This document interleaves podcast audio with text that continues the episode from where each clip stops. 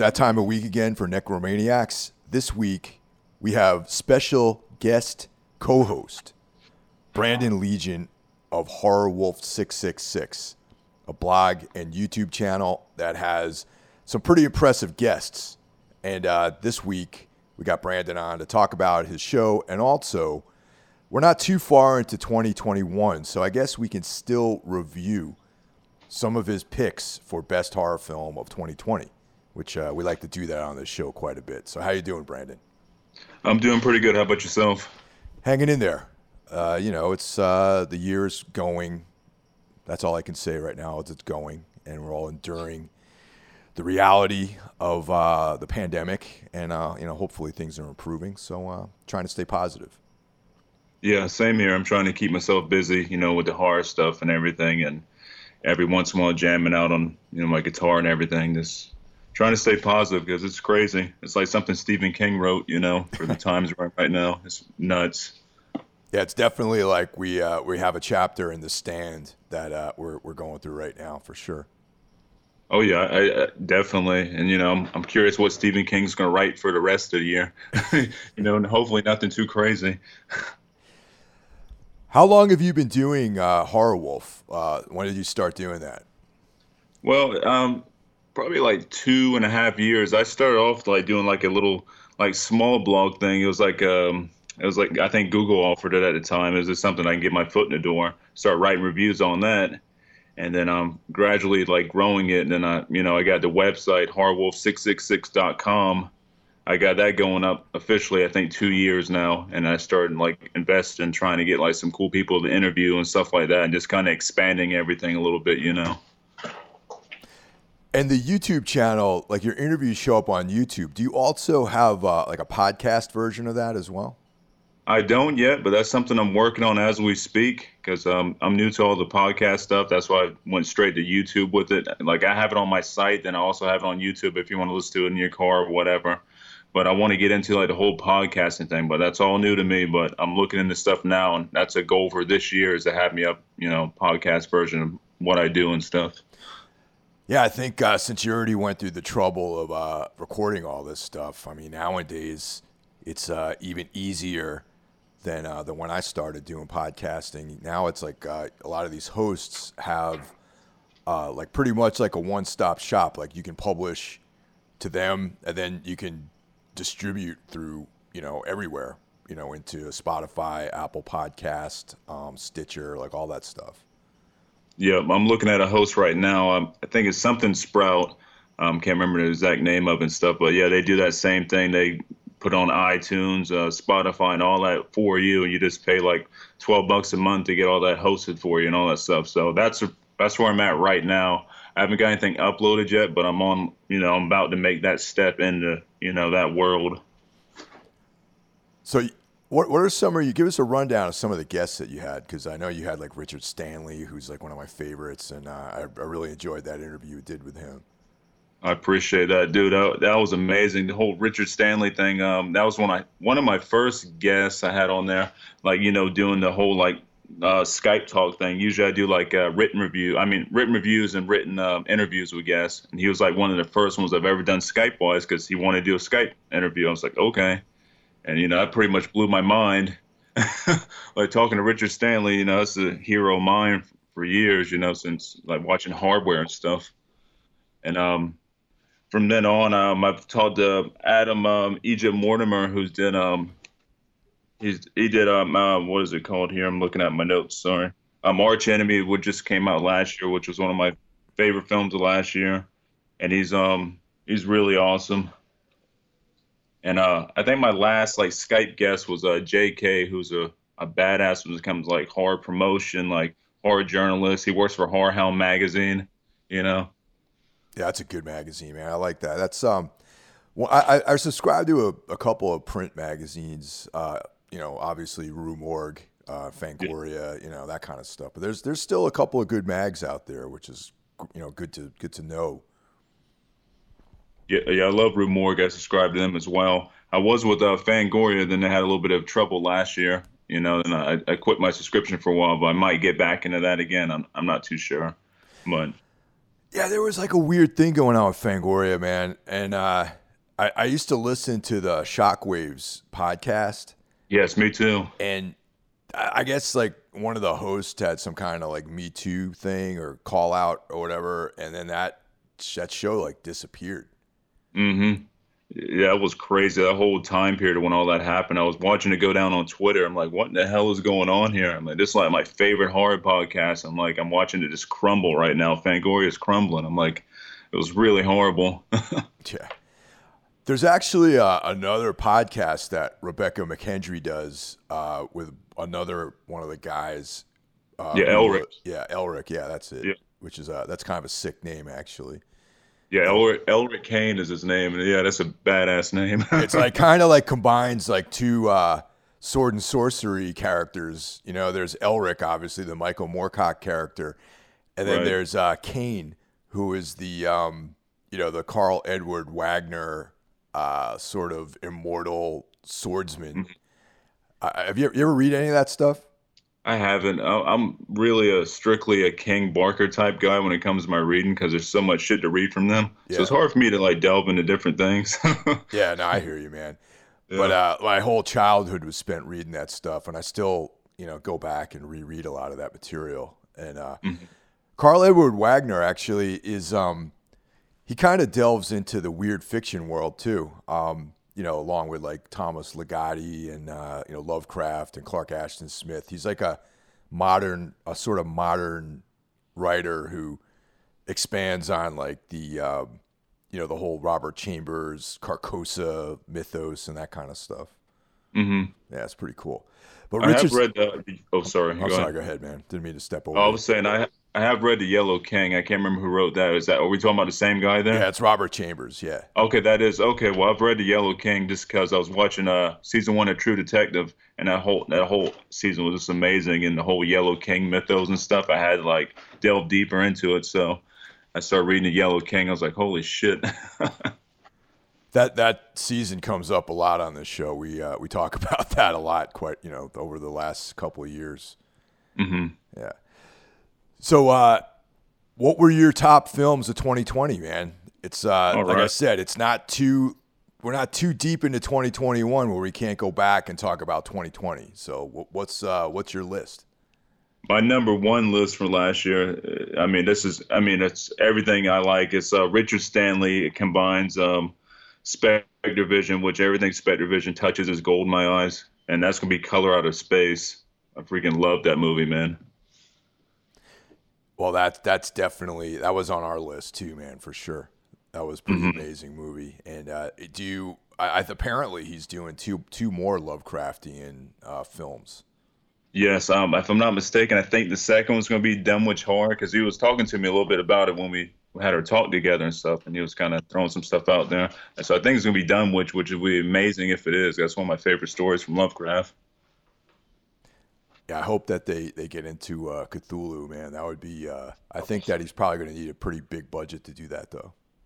Yeah, he's definitely going to need a big budget, but with him, you know, in control of things and with Spectre Vision backing him up, I think, you know, I think get some cool shit done. You know, he's the guy to do any kind of Lovecraft film. It's Stanley, you know what I mean? Like, I don't see anybody else doing it besides maybe uh, Del Toro or whatever, but, you know, I think Stanley's the man to get it done.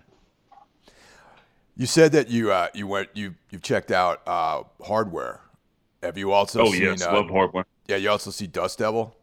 Yes, love Dust Devil. I, I, saw an ad for Dust Devil. I'm pretty sure it was like in a Rue Morgue magazine, or it could have been Fangoria. It was one or two, but I was like young, like teenager wise or whatever, and like the artwork itself just grabbed me. I'm like, man, there's some strange looking shit here. I, I got to check this out. And it took me a little while to actually find a copy of Dust Devil back then. I think you know, then Blockbuster and all that stuff didn't carry it. So it was a few years after that, and I found, you know, a copy of Dust Devil. I was like, man, this is really awesome. Yeah, I kind of like, uh, I, I stumbled upon him like back in the 90s, man. Like with, mm-hmm. um, I, I rented hardware from a video store because it looked, it just looked cool, you know? Right. And, yeah. And then I found out that, um, I used to read this magazine uh, called Propaganda, which uh, is like a black and white, you know, goth industrial sort of mag, and they had an art. They always, it seemed like they always had articles about Fields of the Nephilim in there. And I remember reading an interview with Carl McCoy, and he talked about Richard Stanley's movies because Uh-huh. he was he was the guy he was in Hardware, the guy in the beginning that's like walking across the desert. Oh yeah, yeah, yep, yep. Yeah, right. that's Carl McCoy. hmm and uh, and that's when I started getting really fascinated with Richard Stanley. But like for you know for decades, the only films he had were uh, Dust Devil, Hardware, and then some shorts that he made. Yeah. And uh, that was all collected actually on um, like a I have it on DVD. It, hmm came, it came out like maybe 2007 or 2008 because uh, Right. when I when I tried to find hardware, I had the only way I was able to get a hard copy of that was as as a uh, bootleg, which Mike, my co-host, he um he used to run a comic shop in Brooklyn called Brooklyn Monster Factory, and they had uh you know, they sold uh, DVDs there as well. So he had the bootleg of hardware. I bought that, and then a year or two later, that collection came out, and then that was the last I heard of Richard Stanley. It's like I was like, I, every now and then I would think about him, like, what the hell, what happened to him? You know, what was he doing in this interim period? Right. And then I was so excited to hear that he was doing a Lovecraft film. So Yeah, with Richard or whatever, what what I what I know and stuff is uh there's a whole big like scandal going on with the Island of Dr. Moreau remake they did like in uh what was it the 90s I yeah, believe, right. and um he was supposedly the man that directed and all that stuff, and they really like screwed him at the last minute and stuff, and you know sent him on his way, and um he ended up still getting some money for it supposedly. And he just kind of he's kind of been like just kind of hibernating, hiding away for right now because all that crap that went on with that movie and then you know he's put all that time into like coming up with the Lovecraft universe. So it was there's a documentary on Amazon about it actually about the island of Dr. Moreau and some of the stuff that went on. So it's very, really interesting. You should check it out.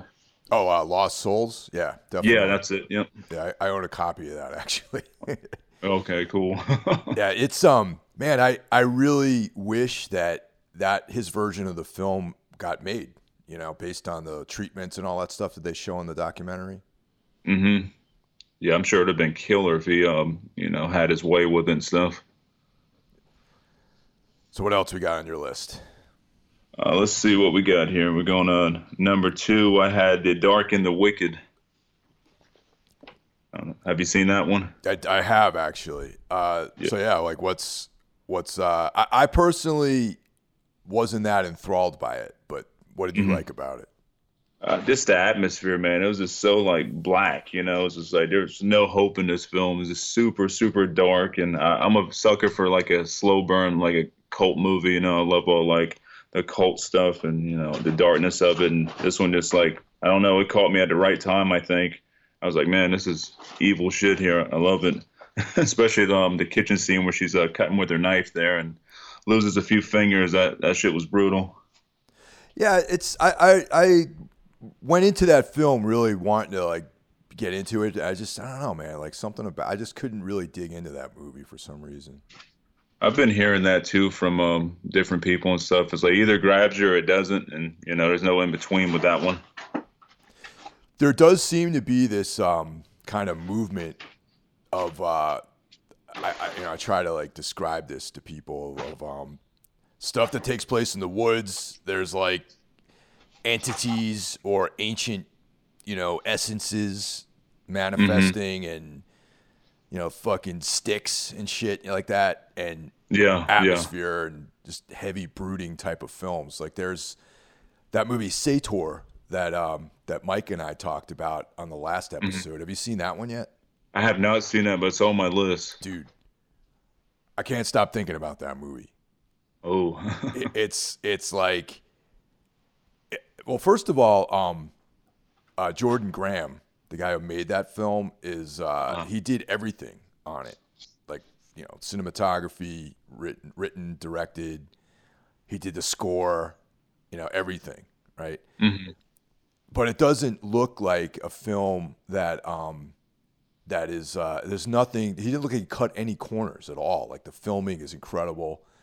Uh, the whole pacing, the atmosphere, the editing, everything's great. Um, and it just uses these like shadows very effectively and uh, the writing is great, and it's also cut in with um, interviews with his act with um his actual grandmother, Mm-hmm. and and the film has to do with like you know mental illness and uh, possession possibly, um, and it, there's also unanswered questions in the film, and it's just a very intense movie. Um, it, it's beautifully filmed, and I, it, it impressed me so much that I went back and I found he only has like one other movie. This movie called Spec- Spectre, Uh huh. which is uh, prim- primarily well, it's a found footage film about an alien invasion, and even though you can see the limitations, but it's still pretty good. Like I still really enjoyed it, and it utilizes a lot of the same techniques that you saw in Sator. So yeah, man, whenever you get a chance, definitely check that movie out. Yeah, that might be something I do today actually, because like I said it's been on my list, and once I heard you were digging and all that stuff, I'm like, yeah, I'm put that on there. Yeah, hell yeah, it's great. My um third favorite from uh, last year was Possessor. Oh man, Um, yeah, that was man, this sci-fi horror from hell. Like, it was just awesome. Like, I love the aesthetics and everything, and the fucking the atmosphere. of That one's really like sterile and this, yeah, this horrific. You know, it's like it's awesome. that was one of my favorite movies of the year, man. That that um, just the whole. I I, I checked out uh, Brandon Cronenberg's other film, Antiviral, Yeah, yeah. and it was cool, but I wasn't. I didn't. I wasn't all in on that one. But Possessor, Yeah, no possessor. damn, it's like we covered that on the show. But yeah, I'm. That's another movie that I've watched. I think three or four times already, and um, Mm-hmm. it's it's like amazing. It's like a incredible work of art, in my opinion. Yeah, it, it- that's yeah, that's the best way to describe like a work of art. And I've only seen the um the rated version. Supposedly there's a director's cut, and I haven't seen that yet. So it's something I, I want to see. Also, uh, Karim Hussain is involved in that, and um, he's like, I remember. Um, actually, it's funny. There's a connection with Richard Stanley. Uh, I think it was on that DVD that I have that collected all of his films.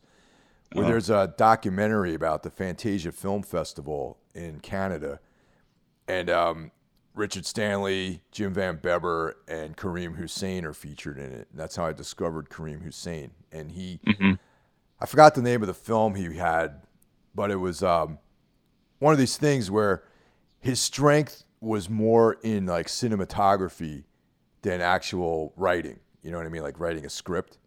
Right. And he's become more well known as doing like cinematography and effects and things like that. And he did the effects on uh, Possessor. So um, and and I, I I also saw that his name appeared in the credits for the uh, for the Hannibal uh, TV series too. Oh, that makes sense, man. Hannibal is so fucking good. Do you think they'll ever finish that? Um, there's rumors about it could happen. Like I think last year was the last rumor I heard about it. And the director was talking about, you know, possibly going on with it and stuff, but I haven't heard anything since. And then they came out with this new show that has nothing to do with that one. It's uh, Clarice, which is definitely not on the same level as Hannibal was, not even close. So, yeah, I don't know. I hope they do. You know. Yeah, I um, I- have you seen any of the episodes of Clarice? Yeah, I watched the first two, and they're not bad, but it doesn't have it doesn't have any of the feel like Hannibal had. Hannibal was just like, man, was on a different level from anything else that was on TV at that time, I think. And you know, Clarice is kind of like a cop, just a regular cop drama. You know, something you might see on like, you know, any other cop drama type show. Nothing special, nothing really dark about it. I mean, uh, yeah, man, Hannibal. The thing that grabbed me was the kind of dreamy, like like images that they had in there, and a lot of that was done by Karim Hussain. You know, the kind of you know horned, you know, the wolfish stuff that happens, and this kind of interaction with like the dream world and reality. And I think that is really you, you kind of get into like Will Graham's um, mentality. Like you get this sense of like his skewed vision of reality. It's a very powerful um, thing in the in, in the Hannibal, uh, you know, in the show. Yeah, definitely. Uh, yeah, you can, you can't beat that show. I think um, there's a very few shows that like even hold a candle to that. And one of those shows would be Channel Zero. I don't know if you ever watched that when it came out on Sci-Fi, and it's on Shudder now. Yeah, I watched all. I think there's three seasons. I've watched all Uh-huh. of them. Yeah, that was pretty great.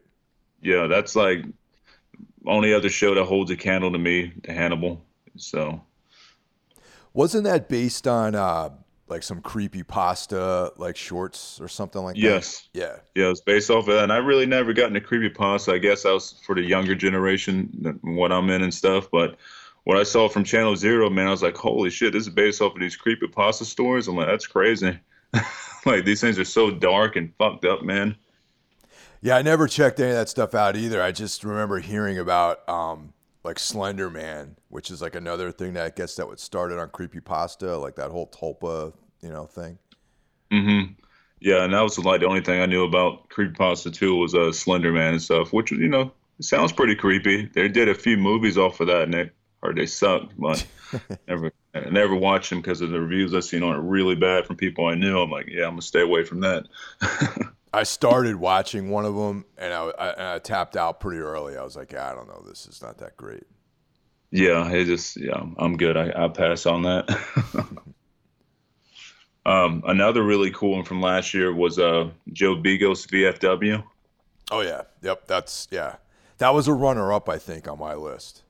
Yeah, it's a, it's a strong film. I was like, it was really hard to put like in order my favorites from last year because there's really a lot of strong films that came out last year, and like VFW is like right there, you know. And I love Bliss. Yeah, I, I'm sure you've seen Bliss before, and like that that same style, man. It's like cool as hell. Yeah, Bliss. I, I liked VFW a lot actually, but I, I liked Bliss a little bit more just because it reminded, in a weird way, man. You ever see uh, Abel Ferrara's movie, The Driller Killer? Yes. Oh yeah, yeah, yeah. Love that one. There's something about the Driller Killer and Bliss that seems very similar. There's a very there's to me it seems like I, I immediately started thinking about Driller Killer when I was watching Bliss. Mm-hmm. It's probably the aesthetics. They're very similar, I think. They're almost like in a kind of trippy, dreamy type thing going on there. Yeah, and it's like an artist, you know, trying to make like create artwork and goes into Mm-hmm. these dark paths, passageways, and all that sort of stuff. It's really cool. Yeah, I, I I love. Um, I think I like Bliss a little bit more than VFW as well. Both of them are super fun. VFW is more like a John Carpenter throwback, which I love. You know, the whole Totally. damn movie's like like '80s throwback, like awesomeness. You know, and Joe Begos is talented as shit. I'm not sure what he's doing right now. He, he stays pretty quiet, but whenever he does come out with stuff, it's always pretty awesome. I, I actually interviewed Joe Begos and Josh Ethier, the guy who um he actually Ethier is in some of the films, but he also is the editor. Mm-hmm. And uh, for a magazine that uh, Holy Mountain uh, Printing publishes, Uh huh. yeah, called uh, W3D. Ah, fuck, what the fuck is called? Like we, it's basically called "We Do What We Want to," Uh huh. but they have like a W3D3. I should know the name of this magazine off the top of my head, but I don't. But Oh. it's a print only magazine, and I did a, an interview with Begos and Ethier, and they're they're pretty pretty cool guys, man. Like into metal and you know all that kind of stuff. Yeah, I remember there's a scene I think it was in Bliss where um she's walking in the bar and they got Electric Wizard playing. I'm like, Yeah. yeah, this movie's gonna be awesome. I'm like, fuck yeah, like there's always something about a metalhead making a you know good horror movie. It goes hand in hand, I think. I definitely picked up on the Carpenter shit, man. It's like it has like that kind of escape from New York, like kind of vibe, you know, like kind of '80s action, you know, violence, you know, like Yeah. punkers, that kind of thing. The blood and gore was crazy in that one. I loved it, all the practical effects. Cause I'm a sucker for practical stuff. I mean, CGI does have its place if it's mixed with practical really well, but mostly everything that was in um, VFW was all practical stuff, and I just love that. You just can't beat it. Yeah, I agree, man. It's like um, I even even like somewhat poorly done practical effects always beat CGI in my opinion. Yeah, yeah, definitely. Yeah, like when you watch, like we um, we recently uh, covered Psycho Goreman.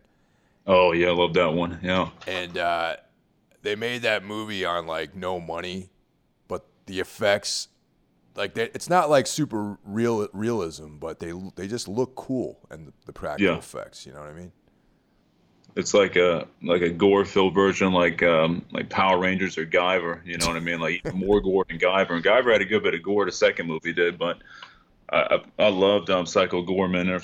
That was a great one. That's so far that's might be my favorite this year, but I'm not too sure. You know, it's still early in the year. What's you know movie wise. So, but as of right now, it's a, it's up there at the top. Yeah, it's pretty over the top, man. There's a lot of. It's like I can see some people not really liking that movie, but I loved it. I thought it was great.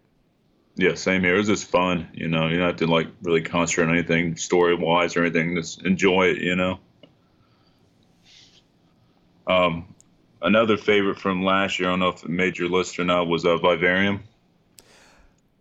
Yeah, uh, it didn't make my list, but I saw that movie. Uh, yeah, that was the one where there's like the couple and they go to look at an apartment or a house or something like that.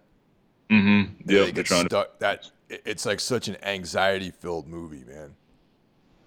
It was really well done, sci-fi horror. Like it was just creepy as shit. Especially like the um, the boy that had to raise and stuff, man. When he would like do all those crazy noises and he was so non-human trying to be human. It's just that's that shit like that is what gets to me. You know what I mean? Uh, monsters on that stuff are you know one thing. They're cool and everything, but when it comes to like stuff like this, that you know really gets to. me.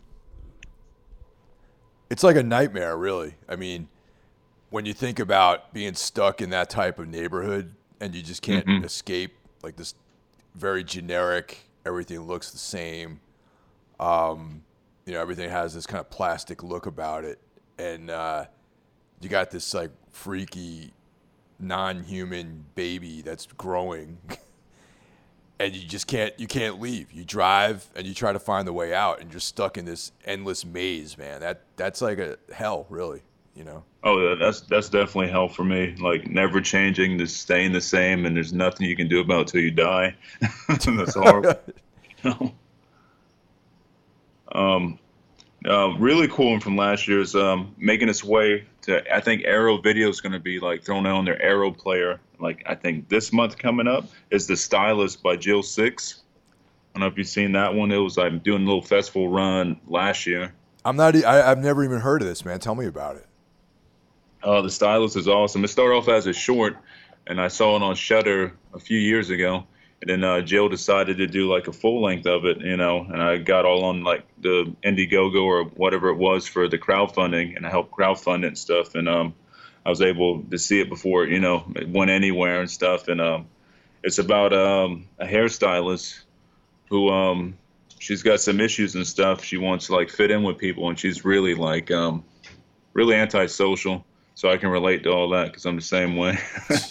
but um, she's you know she's wanting to relate to these people she's giving haircuts to and stuff you know she wants to be just like them popular and everything but she's the complete opposite of all that. She's that's not what she is and um, she starts killing all these people by um she scalps them she takes their scalp it's a lot like maniac in this in this part here and like she takes the scalps and she collects them and stuff and she wears them and she kind of like feels like she's that person for a little while it's it's crazy. Not not over the top on gore, but where there is gore, it's it's awesome, and the storyline's really really good.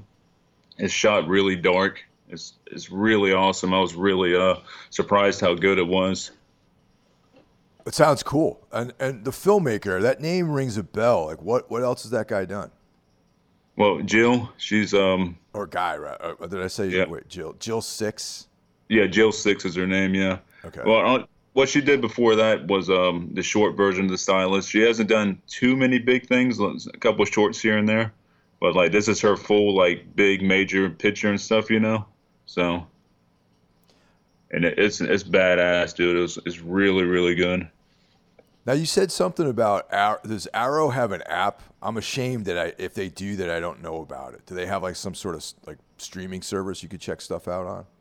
Yeah, supposedly, which I don't have it yet either. I think it's fairly new. It's, going, it's called like the Arrow Player. I'm, I do not know if it's like a, a, streaming service or just like an app to play the movies off there. Because I'm not. I try to keep up with all that. I have like 20 different streaming services because you know I'm crazy with movies, man. There's so many, man. It's like it's funny because now it's like uh, you think you're saving money on not having a cable like connection, but you're actually I, I yeah, no, paying the same amount almost. You know and then somebody else comes out with a cool new streaming one. I'm like, damn it! But I mean, really, the king of streaming for me is going to be Shudder when it comes to my horror stuff, you know. Yeah, they they're they're really good about adding stuff too, man. There's always like exclusives, you know, and, and they have like really cool like a lot of those Indonesian films that they put out, mm-hmm. um, like Impetigore and Satan's Slaves oh, yeah. and all that. It's uh, if you're really into horror, like you got to be like a hardcore fan. Like you can't be someone who is like you know just into the mainstream stuff. You got to be into the deep right. cuts, you know. The good stuff, and you see people bash Shudder a bunch of times on like Facebook because these are the people that watch all the some of the crappy films that come out in theaters or just like mainstream stuff. You know, that's your thing, that's your thing, but that's not my thing. And they go bash Shudder and stuff in public. I'm like, yo, I have no idea how cool Shudder is. Like, and, and they also have Joe Bob. I mean, just for Joe Bob alone, it's worth five dollars a month, man. I when you know put when you put it that way, I would totally. That's exactly right, man. I think five dollars. It's like you could get like two, uh, you know, two lattes at Starbucks and spend six dollars. You know what I mean? yeah, that's like almost one energy drink for me. Like, like spend on awesome cinema. yeah, man. The Joe Bob shows are so fucking cool, man. I look forward to oh every one, man. I love them. I, I, stay. It's hard for me to stay up too late because I wake up at 4:30 every damn morning. So I'm usually pretty tired, but I, I last here as long as I can. I usually go pass out by like the second movie, and then I rewatch it like the next day. But the, the whole atmosphere, like what Joe Bob's done with Shudder, and just you know coming back out from what he used to do on a uh, what was it TNT, I believe. Yeah, yeah. It's it's, it's awesome. And I get on Twitter and stuff, and there's like a live chat. Darcy's on there running all like the social media pages and stuff, and we're live chatting on Twitter. Like it's like a giant like watch party with nobody even around you. It's fun as shit, man. I should get on the live chat too, man, because I, I love I love watching it live. I'm the same way though. Usually, I, I I like don't make it through the whole thing. You know what I mean? Mm-hmm. And I try. You can ask my wife. I try. She's like, "Oh, I guess you're going going to bed now, right?" I was like, "Yep, can't do it." what What do you got to What do you do that you got to get up at four thirty every morning? Oh, I work on a um, big ass fancy island and uh, do landscaping and stuff. Okay. Yeah, we're actually hosting the PGA here in a few months. Hell yeah. So, yeah, yeah, that's, that's an fun. early morning gig, man. Definitely doing that stuff. Yeah, four thirty, and I punch in by six thirty, and it's you know manual labor all day. Damn. So it's hard to stay up as late as I want to, you know. And then when I get home, I, I work out and all that stuff on top of all that. So you know, my energy levels are depleted when it comes to eleven thirty at nighttime. yeah, totally, man. Yeah. Um, another cool one. I don't know if it made your list from last year was uh, anything for Jackson. You know, man, I haven't seen that yet, but I I am I'm probably gonna watch it this weekend, and we're probably going to talk about this film. That's another movie that's been on my list to see. So break it down, man. Tell me about it.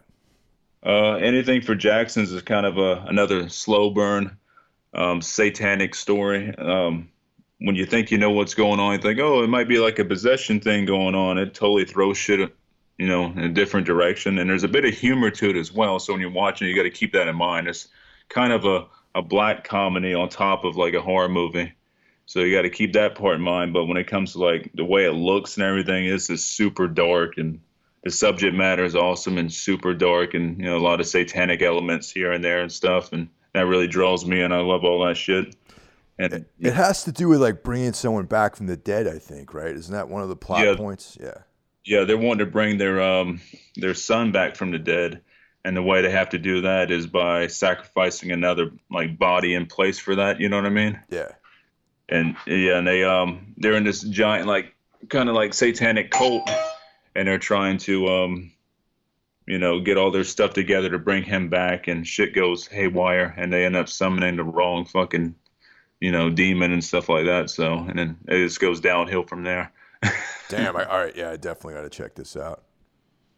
Yeah, I'm I'm a sucker when it comes to cult and satanic horror. That's my thing because like the Exorcist is one of my favorite movies of all time. So anything that deals that subject matter, I fucking love. You know, The Exorcist like really holds up, man. Over over the years, it's um, I think I watched that movie at least once or twice a year, mm-hmm. and uh, it really, oh, it, it gets better. I think as time goes by, um, because it's like done like so artfully too. You know, there's like mm-hmm. the, the filming and it just every time I watch that movie, man, I always hope that uh, Father Damien makes it. You know what I mean? And I don't know, man. I, I, I read the book like years ago too, and the book actually and the movie the movie literally is the book. Yes, I mean? exactly. Like, it's exactly like note for note the same story, and that's right. rare. That's I find that to be rare when they adapt books. And the and the Dick Smith work he did on the um, special effects. Holy shit, man! They still hold up so well. yeah, yeah. Once again, that movie came out in the '70s, man, and it looks mm-hmm. way better than a lot of films that come out today. Oh yeah, I got to see it outside once for like some outdoor showing and stuff, and it was during Halloween. I was like, it was nighttime, of course. I was like, this is a perfect way to watch it. People are out there like screaming and stuff still, you know, like that movie still makes people fucking scream and stuff.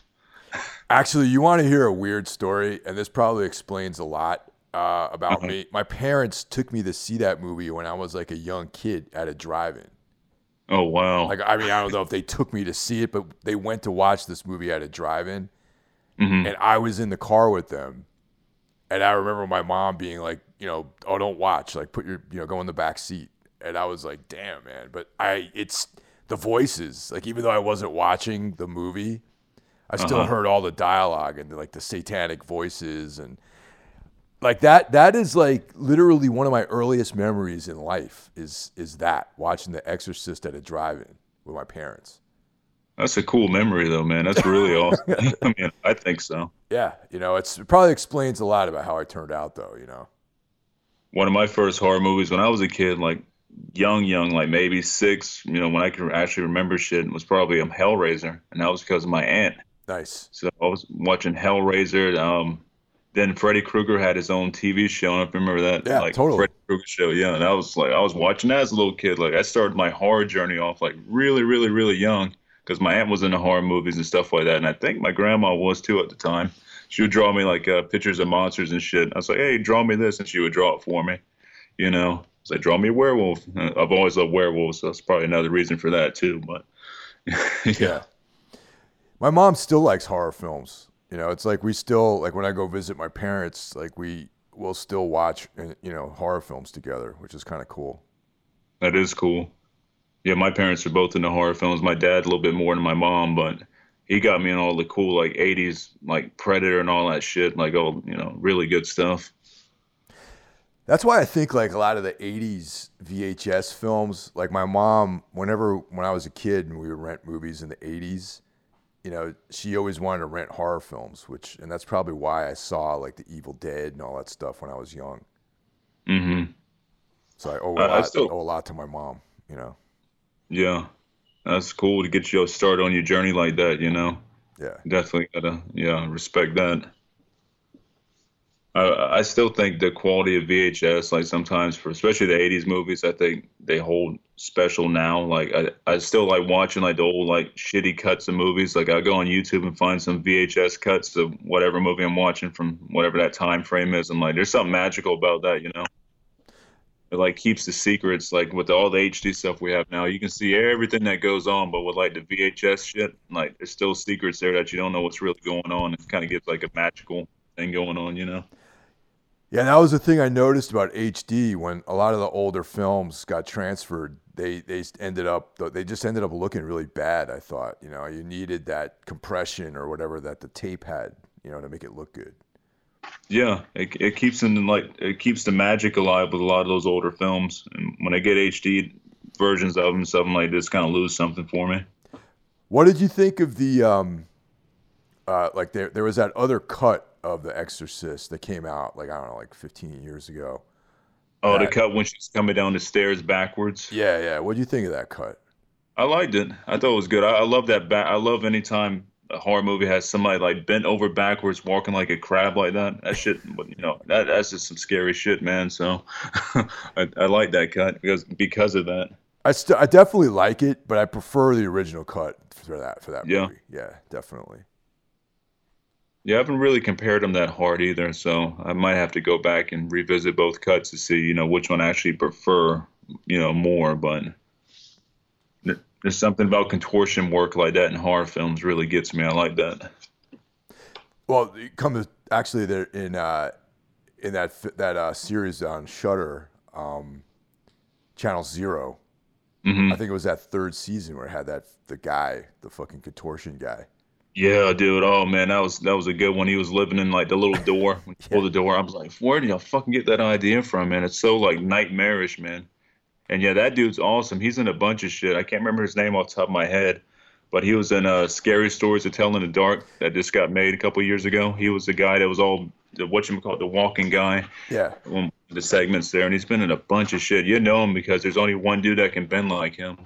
It's pretty nuts, man. I, I was like, man, how, I thought it was like some sort of effect at first, but I was like, I guess then I read about it, it was actually a guy doing that stuff. Yeah, no effects, which is crazy. Like the way he bends is like not natural at all, and it just adds some real creepy shit. You know, especially when he was on Channel Zero and stuff. Um, have did have you seen the Wolf of Snow Hollow, which was another favorite from last year for me? I saw that, and the fact that it wasn't a real werewolf bugged me. So yeah. Yeah, that did bug me, but I still I liked it as a whole. It wasn't one of my top favorites last year. I think made like number eight, but the whole story up to it was awesome. But man, yeah, the the letdown at the end when it wasn't a werewolf, was like, oh man, that sucks because I wanted to be a werewolf movie because I love werewolves. But I think overall it was still really good and well done, and I like the humor that was involved in it and stuff. And when they did show the werewolf at the beginning and stuff, like it looked cool as shit, you know, the way they had him designed and all. Yeah. I was yeah, I was disappointed with that ending though, without being a real werewolf. I'm like, man, come on.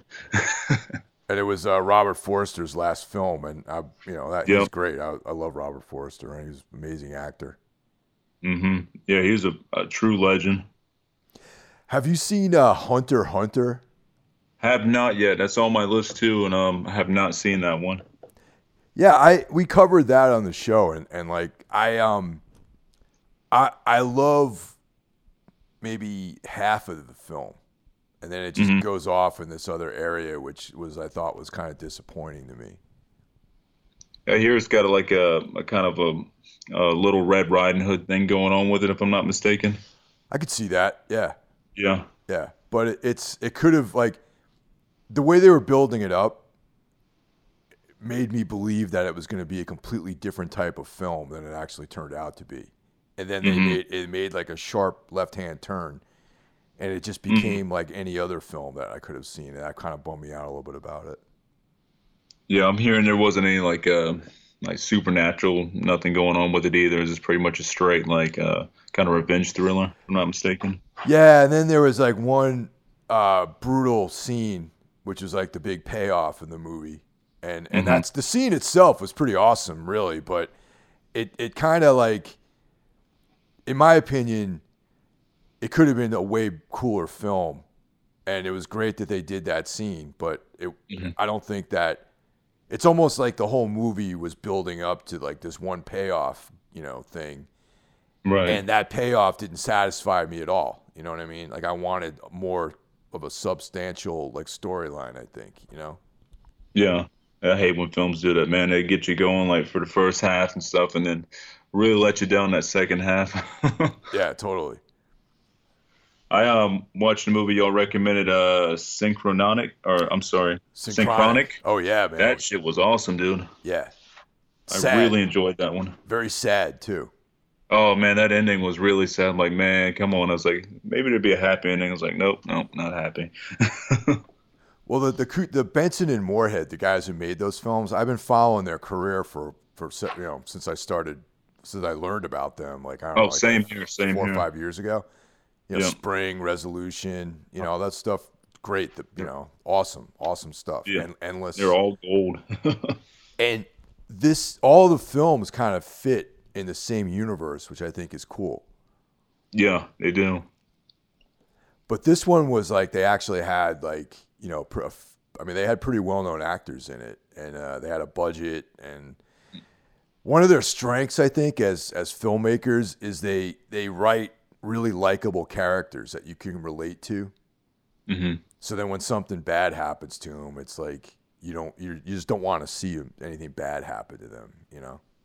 Yeah, yeah, they're really good with that because like everything they've done before, that's the same way, man. There's some tragic stuff. I think it was a, um, what was it? Spring. Spring has a, like a sad ending. I think they all got sad endings to them. Like, like so you invest so much into character development and everything, and like really feel for them. I think that's cool. They can do that. Like, not a lot of directors and all that stuff can do that. It gives you that feeling, you know. I got bummed out when the dog got left in the other time. time oh, yeah Yeah. Me too. I'm, I'm a cat person, but I love dogs too. But I, I can just imagine leaving one of my cats in, in a different, you know, time. Oh man, yeah, that that was might have been just as bad as the you know ending for me. I was like, that's horrible.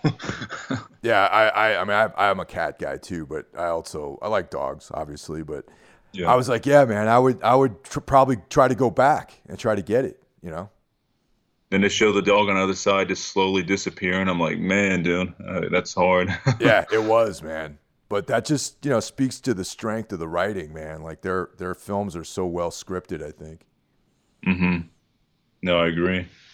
And anything they're attached to, I'm going to check it out. But when you all mentioned that film there, I didn't know anything about. it. I'm like, where this this just kind of popped up, you know. I rented it on Amazon Prime a couple weeks ago. I was like, shit, this is good. Yeah, it, it's. I, I can't wait for their next film. To be honest, you know. Mm-hmm. There's so many uh, good things out right now, and it, it's kind of hard to catch everything because everything's coming to VOD because of the whole theater situation. So it's really hard to catch everything. But most of the shit I watch anyways is VOD. You know, there's a few films that go to the theater that I like. Like uh, Visible Man was really cool. Yeah, yeah, new- definitely. Yep, it was cool. Um, I think my last like awesome film of last year was going to be Adam Egypt Mortimer's um, Arch Enemy. Have you seen that? You know what? That's once again that's a film that's been on in the queue for me to check out, mm-hmm. but I haven't seen it yet. So what's what's the premise of that film? It's pretty much any it's it's the anti anti superhero movie. Like um, it's a down it's a I'll give you just I'll try and give out too many spoilers, but it's about a um, superhero we'll put quotation marks around there because kind of leave that up to you. That's from another universe where he's like Superman over there, but um, something happens where he's fighting his arch enemy and stuff, and um, he gets teleported into our universe where he has no powers, and he turns into like a, a drunken bum. So he's wandering the streets. They just think he's another crazy guy out there saying he's got these superpowers, and like you can't do nothing, you know, you have no superpowers, and um yeah, some weird things happen in that one. If I tell you any more, it might give away the whole, you know, ending and stuff. But it's like an anti any superhero movie ever seen, and it's really, really awesome. Yeah, that that that was what I was able to extract from what, what I saw about that movie. It looks it looks really cool. It's got really awesome colors and all, because that's another like thing with SpectreVision. Like they're, they're they're used to colors in their films. Like Mandy's my favorite film ever, probably and uh, SpectreVision did that one there, and like the way they use like the purples and reds and stuff, like that really draws me in, and they do a lot of that with Arch Enemy. It's like it's it's oh, just like another universe you're looking at. So it's a SpectreVision film, so that makes it even oh, more, yeah. more, interesting to me because I, I follow yeah. their I follow their output too. Yeah, I love SpectreVision. Um, everything they do is also gold. I mean, um, Mandy was blew me away when I first saw it, and it still blows me away till this day when I rewatch and stuff. It hits me hard. Dude, I I I'm the same, man. I um I watch that movie uh like every couple of months I'll put it on. And like sometimes it's one of these films where it's like I'll watch it just like at the end of the night or something like that. If it's like a weeknight, I'm tired and like mm-hmm. I'm not really ready to go to bed, but I'm I'll just put it on just because it looks so amazing. The soundtrack, I mean, this yeah, Mandy, like it set the bar so high for any other film to follow for me. It's just gonna be hard to ever beat. I don't see any. I mean, unless uh, you know, Panos comes out with another film, which I'm sure he will. He's done um, he did uh, was it uh the Beyond the Black Beyond Rainbow. Black Rainbow, yeah. which I fucking love that one too. That was probably one of my favorites when that one came out. I, you know, Mandy beat it for me just because I think the subject matter and Mandy is kind of like a it's kind of like Doom into a, like a movie. It's like Doom metal if it was a movie to me, and I think he captured that. And he's also a metalhead too. Panos is so, and you yeah. can see that yeah. reflected onto that. And yeah, like until he comes out with another film, I don't think Mandy's going to be beat. I think he's the man to beat it because he's got that vision, you know. Totally. Totally. I wrote like a whole bunch of shit on Mandy when I first started writing my reviews and stuff like that. I think people probably get tired of me talking about Mandy so damn much. I'm like, you just don't understand until you see it, you know. One one of the last films I actually saw in the movie theater was uh, was Color Out of Space, man, and I was so happy that I saw it on a screen. I bet I didn't get to see it on the screen. I had to I had to rent it or whatever. I bet it, like the sound design was amazing and stuff in the movie theater. Man, I saw the IFC in New York City, and it was one mm-hmm. of these deals where uh, I was um, working up in Midtown, and um, I'm just like, you know what, man, I'm gonna fucking go to the movies, and I'm just like, I I'm gonna leave the office for a couple hours. I'll see you guys later. I just like left. I Uh-huh. left and like I went to the movies, man. I watched it, and I went back to work. It was like in the afternoon, like like 1.30 or something like that Uh huh. And uh, it was great. There was like maybe three people in there, and um, yeah, it was you kind of pretty much had the theater yourself, and it was just, Mhm. just fucking just get into it, you know. Yeah. I bet that was an experience going back to work after watching that. Totally, man. It was. You Yeah. know, luckily, I was only a few hours at the end of the day before I got to leave. Well, it's cool you got experience in a movie theater. I wish I would have got to see it in a movie theater. I think it would even make it that much bigger. You know what I mean? Like really emphasize everything. I, even though I have my soundboard turned all the way up, it still don't give you the same effect. I imagine like eventually when theaters, you know, like going to theaters becomes uh, something that we can do. That a lot of these films will probably have like a second run, like at um, you know, like at the Alamo Drafthouse or like in in New York. There's uh this these two theaters called the Night Nighthawk Cinema, which are um like they, they'll get like I, I actually I saw the Void there too when it came out. And, um, okay. it's like one of those deals where you, you can order food, you can chill out and like watch the movie, and you know, hmm um, there's one in Williamsburg, and then there's another one that's out in a different neighborhood in Brooklyn, and like unfortunately, I only went to the ones in Williamsburg, which is like filled with people that, um, you know, I don't know, like there's, it's like Oh yeah. it's like that thing, you know, which I, I I'm against, kind of, you know. Well, I'll have to Yeah. expand on it. You know, anyone who listens to this uh, will know what I'm I talking get you. about.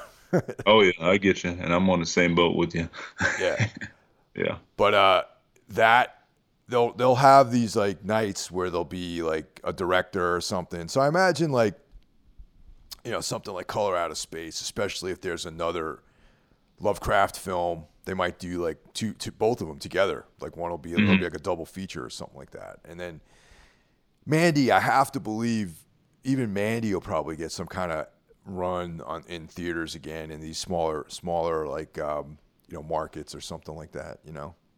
Yeah, I would hope so because, like I said, I didn't get to see Mandy in theaters either. And um, I had some friends that did see it in theaters. They're like, "Man, the sound in there was so awesome!" Like, because that movie's made to be played loud. I tell people, and anytime you watch that film, turn your shit all the way as high as it goes. 'cause it's made to be played loud, you know. So it'd be cool to see it in theaters. Yeah, definitely, man. You know. So what else you got going on at the uh, the blog, man? Like what's uh, what's upcoming for you? Well, I got um should be doing an interview with um the director of Bad Girls that just came out, who's actually local. He's kind of local. He's from South Carolina as well. He's an awesome director, Christopher Bickel. So I'm working on trying to get an interview with him. He's just really busy at the time, like doing interviews because the movie just came out and is killing it right now. It's a really awesome movie. I reviewed it on my page last week. So I'm gonna be reviewing him, and then I'm trying to talk with Spectre Vision you know, try to get an interview with a few of them over that way, just you know, pick their brains a bit and stuff. And then I want to start working on the whole podcasting thing. That's my next big goal is the whole podcast stuff. That's awesome, man. It's like, man, good luck on getting the SpectreVision thing. That would be sick. I would love to listen to that, you know. And it's like, Well, I got a hit. They told me to uh, message them from off of Twitter, and I sent them an email like they told me to. So, and they said yes on Twitter, but Dude. you know, I'm sure they're busy as hell. And I was like, oh, they said yes. Holy shit. So I'm like, yeah. that's fucking awesome, man. I'm looking forward to checking that out, man. And I'm trying to do more of the um the spoken interviews, like the Skype interviews, because I, like I've been doing the written ones forever now. Those are easy, but I'm not really a people person too much at all. So I want to push myself with the Skype stuff. You know, I, I want to try to push myself beyond what my comfort zone with this. And I think I think sometimes I do. The, it's it's better to do the audio ones just because you get more of a feeling for that person you're interviewing and stuff. You know. Yeah, it's easier to express yourself sometimes, like when you're just talking. Um, You Mhm. know what I mean? And and uh, then than writing stuff out. I know, like you know, with with the band, it's like doing interviews. Sometimes, like I'll, I'll do like these written interviews, and I'm just like, man, can't this fucking guy just like call me and we'll talk on the phone or some shit? Yeah. You know? And it's like it's easier just to I think verbalize stuff sometimes. Yeah, I've always avoided interviews and when I was in the band and stuff. Our bass player Paisley would do the interviews. I was like, I'm not doing any interviews. I'm not doing that. But now thinking about, it, I'm like, I guess I probably could have did some interviews. I've done one, a couple like uh, radio show things, like small radio shows I was on, but that's about it. Yeah. M- musically, what do you got going on now? Um, well, my we're kind of like retired from the band. Like we did a trip in the mechanism for about 15, 16 years, maybe a little bit longer than that. We kind of parted ways, you know. It it ran its run and stuff, and um, right now I'm just kind of chilling. I, I play around. I've been doing a lot of drone shit, just you know, messing around, jamming on stuff on, on my own and stuff. And um, I'm about to purchase a keyboard because I'm all into like the the synthwave stuff, man, like Drab Majesty and all that shit. I love all that. and I love 80s goth and also. I'm about to get me one of those, and I it might be a chance I might throw some stuff up on like SoundCloud, just you know messing around. So, but mostly my energy right now is just focused on doing the horror stuff and you know managing all that and promoting that. Awesome. If you like uh, that kind of like goth stuff, there's a band called Fearing. Uh huh. Pretty pretty awesome. Like my uh, my buddy Ralph turned me on to them a few months ago. Okay, it's called Fearing. Yeah, really good. There's so many good bands out there right now to check out that's into that type of shit. And Like, I went down the rabbit hole with Drab Majesty though, man. I can't get enough of those guys. They yeah, ruin no, me. They got a lot of good stuff for sure. Holy shit, man! And then this from there, like Cold Cave and all that stuff. Yeah, Boyd yeah, Rice that's did some be- stuff with Cold Cave. Oh yeah, Yeah, I think he went on tour with Cold Cave uh, like several years ago. uh huh. Yeah. Yeah, Cold Cave's fucking awesome. I love them. Usually, if I'm working out, it's usually I listen to a lot of death metal and stuff. But when I'm just like chilling, driving to work, whatever, it's usually synthwave stuff or, you know, some doom. But I've been mostly listening like uh, a lot of brutal death metal. I don't know why, like Fulci and all this stuff. Like that's good workout music. yeah, well, definitely, man. It's aggressive, you know. hmm I was playing Yo's last album, uh, I think last week when I was working out. That's also good workout music. Really awesome. I'm glad to Oh. hear that, man. That's cool. Man, I've been a fan of Yo since Winter. oh uh, hell Winter yeah, man. albums. Nice. Yeah. long time. I remember buying your first CD. I, di- I didn't know who you were at the time. I was at um, one of the music stores. This is years and years ago. I was like, oh, Tombs. I love the name. Reminds me of the Spider-Man villain. Always like that, like Tombs or whatever. I'm like, let me pick this up, and she was like, holy fuck, this is good. No, I'm glad you dig it, man. It's like that shit's like the band has like changed so much since that record came out, man. But it's like uh, it's still they're still you know still proud of that record though for sure. hmm It's great, and um, like my wife loves it. We had it. We had um, I can't remember what tracks we had, but we had a couple tracks at our wedding. We were Really, playing for our wedding music. Yeah, yeah. dude. That, Yeah. That's kind of like that's that's pretty. That's it's an honor, man. That's cool. I'm, I really appreciate that. Uh, dude, yeah, my wife like loves y'all. I love y'all. I got her into y'all, so I was like, you gotta check Tombs out. And there was a couple bands we are playing with from Florida that came down and shit, and they were uh, we had like a, a fire party or like burning some shit and drinking or whatever and stuff. We had I had y'all playing on. It's like, who is this? Like, this is Tombs, man. You gotta check this shit out. I was like y'all and Primitive Man and stuff. Like, didn't know anything about that. I'm like, yeah, check these guys out. Well, that, that's a good setting, man. Stuff burning at nighttime, you know, that's awesome. That's a great way to experience the, the record, I guess. it was a night after a good show. Like we had an awesome show and stuff, and then we all went back and had like a burn barrel and all that stuff. It was a really awesome night. We're playing with our friends in uh, Druid Lord from Florida. I don't know if you heard of those guys before. They're like um like horror death metal, really awesome. Oh, hell yeah. That sounds cool. Yeah, anything with horror and like you know metal mixed in with it. And that's why I like what you do. I mean, there's some like horror elements with what you got going on, and I look, really like the. uh I know there's a Bauhaus influence there. I can kind of hear it. I Sure. think, anyways. Yeah. And I love all that. I love how you mix all that together, and it's so nasty and awesome, man. Well, Peter Murphy is the first guy that actually, back when I was a kid, you know, when I saw, um, you know, the, the Hunger, um, he was the first. I'm like, oh shit, this guy's like on some vampire, like you know, fucking worship. And uh, in that movie, the intro, the intro where there's the where Bauhaus is playing like behind like a cage or some shit, and Yeah, Bela Lugosi's dead. yeah, and that club, and everyone's got sunglasses on and smoking and everything. It was like, Mhm. that's what I was. I saw the connection, like that, and like Samhain, you know, and like um, you know the Misfits, hmm TSOL, like all that stuff. To me, was like how horror and punk and metal all can sort of be like in this world together, you know, and that's always been like in there somewhere. And uh, Tombs, Yeah. I guess, more you know, more so recently, it's like, like I've I've always like referenced like the kind of weird fiction, like Lovecraft shit, like even our earlier Mm-hmm. records had that's kind of cosmic like vibe to it. hmm But I think I'm getting better as a songwriter to pull out of that stuff in, you know. I, I love it. all the directions you went. Like you know, each CD's got like that different feel to it and stuff. Like, uh, yeah, it's all good to me, man. I love it all. That's awesome, man. Thanks. I really appreciate that. Seriously. Well, that's my pleasure. Well, yeah, horror and metal goes together like peanut butter and jelly. I think. Oh fuck yeah, dude. Yeah. Like uh, we I'm, did a I'm- whole con. What was that? Go ahead. Oh, I'm sorry. I was saying we did a, a album. One of our last albums was uh, Dead Letters, and it was all uh, dedicated to uh, the Great Secret Show by Clive Barker. Nice. if you ever read that. Yeah, yeah. I've learned a bunch of his stuff, man. That shit influenced the whole damn thing. Like all the riffs were influenced by reading that book. that book fucking changed my life when I read it. I think there's a graphic novel of that out too. there is. Yeah, Yeah. my wife bought it for me for uh, one of the uh, we had. That's what we call it around here. It's catmiss. So I got a. She gave me the whole series, and it's really awesome. I like the artwork and everything for it. it matches up to what I was thinking it looked like in my head. You know. Yeah. Yeah. Well, th- thanks for uh, for being on the show, man. Appreciate it. You know, this is cool. Dude, I appreciate it. It was awesome. I'm glad you, you know, asked me to come on here. This is really awesome. Right on, man. And uh, everyone, thanks for listening, and we'll check you next week. Take care.